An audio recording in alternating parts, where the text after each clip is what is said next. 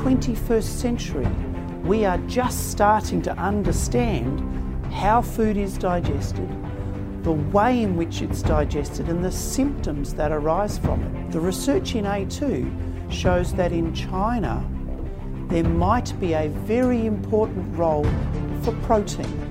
And the protein we're investigating is the A1 and the A2 protein. Our research shows that the A2 protein makes it so much easier to digest milk. In fact, there are no symptoms of lactose intolerance in many people who ingest A2 milk. A2 is the natural traditional protein that has been as part of dairy since the very beginning. Dairy farming has been part of human culture since very early civilization, and cows have followed humans throughout the world.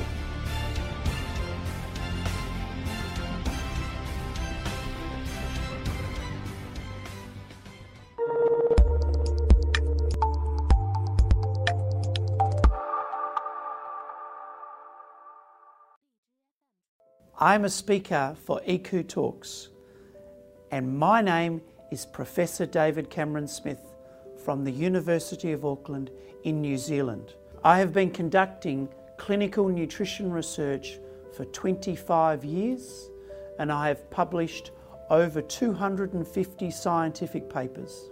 As chair in nutrition, I run a research program looking at digestion and health. The research that I've been involved in with A2 milk is funded through a government program called High Value Nutrition. High Value Nutrition is about understanding unique opportunities for the New Zealand as well as the Australian dairy industry. A2 Milk Corporation are investigating how BCM7 acts as a trigger to increase inflammation, which activates and increases the risk of atherosclerosis, that process that leads to cardiovascular disease and heart attacks. BCM7 is a small protein that arises when you digest the A1 protein. Conventional milk contains A1 protein, whereas A2 milk is A1 free. BCM7 is likely to have inflammatory effects on human digestion. BCM7 is likely to have greater effects in children because children are small and have a greater response to all sorts of things. The effects of BCM7 are likely to start in the intestine. There, it's going to change the rate of digestion. It might create diarrhea or it might lead to constipation. But either way, it changes digestive function. The second thing that BCM7 will do is it will cause pain. Because you are slowing down or increasing the rate of digestion, that impacts on comfort. Comfort is very important, and for some people, changes in digestion can result in pain. Reducing pain, easing digestion is very important. The third effects of BCM7 are likely to be throughout your body. We know that BCM7 triggers an inflammatory response, and that inflammation changes the availability and function of different neurons. That might have an effect in the brain. So, understanding the impact of BCM7 on cognition and the risks of diseases associated with the brain is very important. We have early evidence of changes in the behaviour of experimental animals. We are understanding the impact that it has on children and adults. Adults are at risk of cardiovascular disease, heart disease. It's the number one killer of everybody around the world.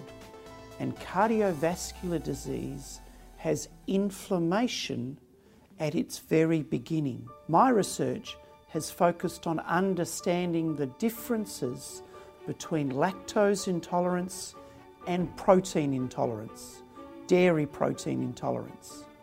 Our research shows that A2 protein improves digestion both in people who do not experience a lactose intolerance versus those people who are lactose intolerant.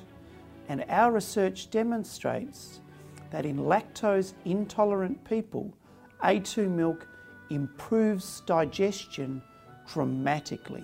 Human digestion is fascinating. So too are symptoms associated with digestion.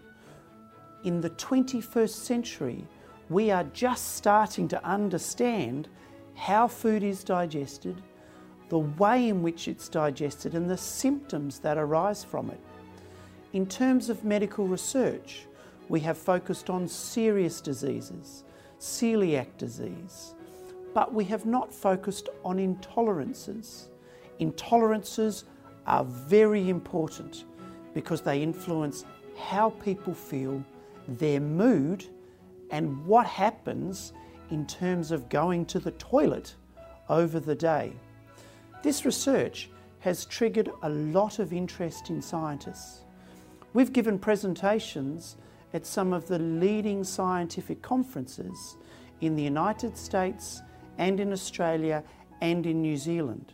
Everybody knows and understands that in China, lactose intolerance is very common. About 95% of the Chinese population are lactose intolerant.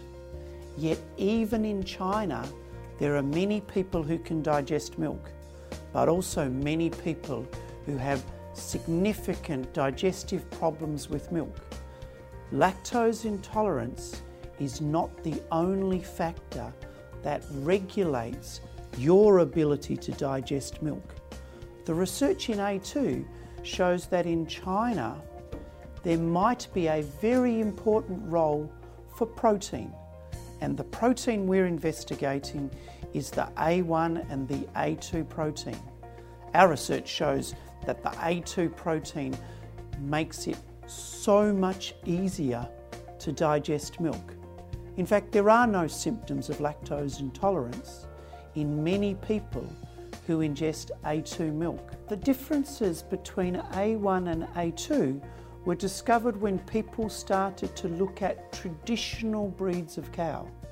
Traditional breeds of cow are smaller and they tend to be more difficult to farm.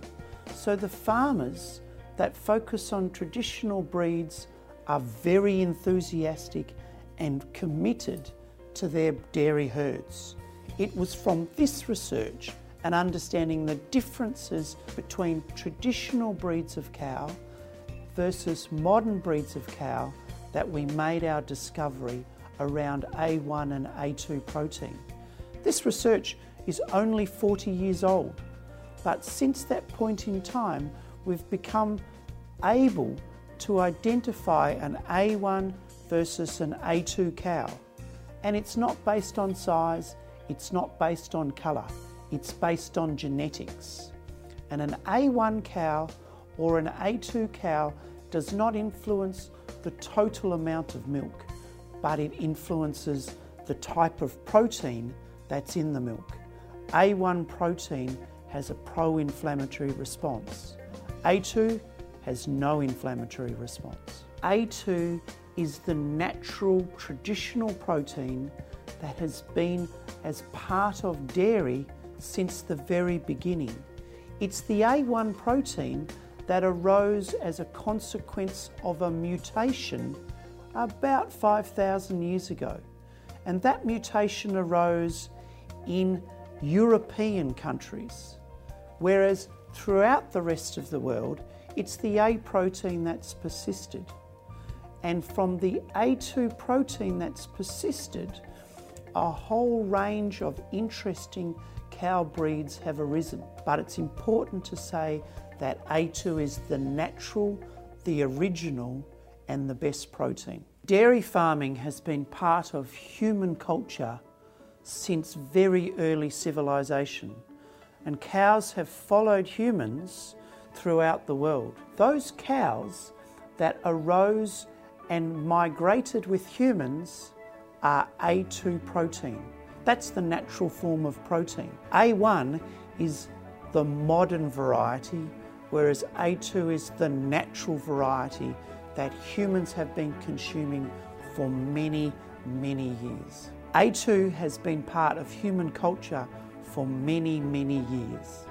Today, we are running a study in conjunction with A2 that looks at the effect of A2 protein in people with lactose intolerance over a longer period. That's to understand whether benefits continue to increase over time. And because milk is so important for human health, we are looking at vitamin and mineral levels as well as total health. This is a whole new frontier of research. Very exciting.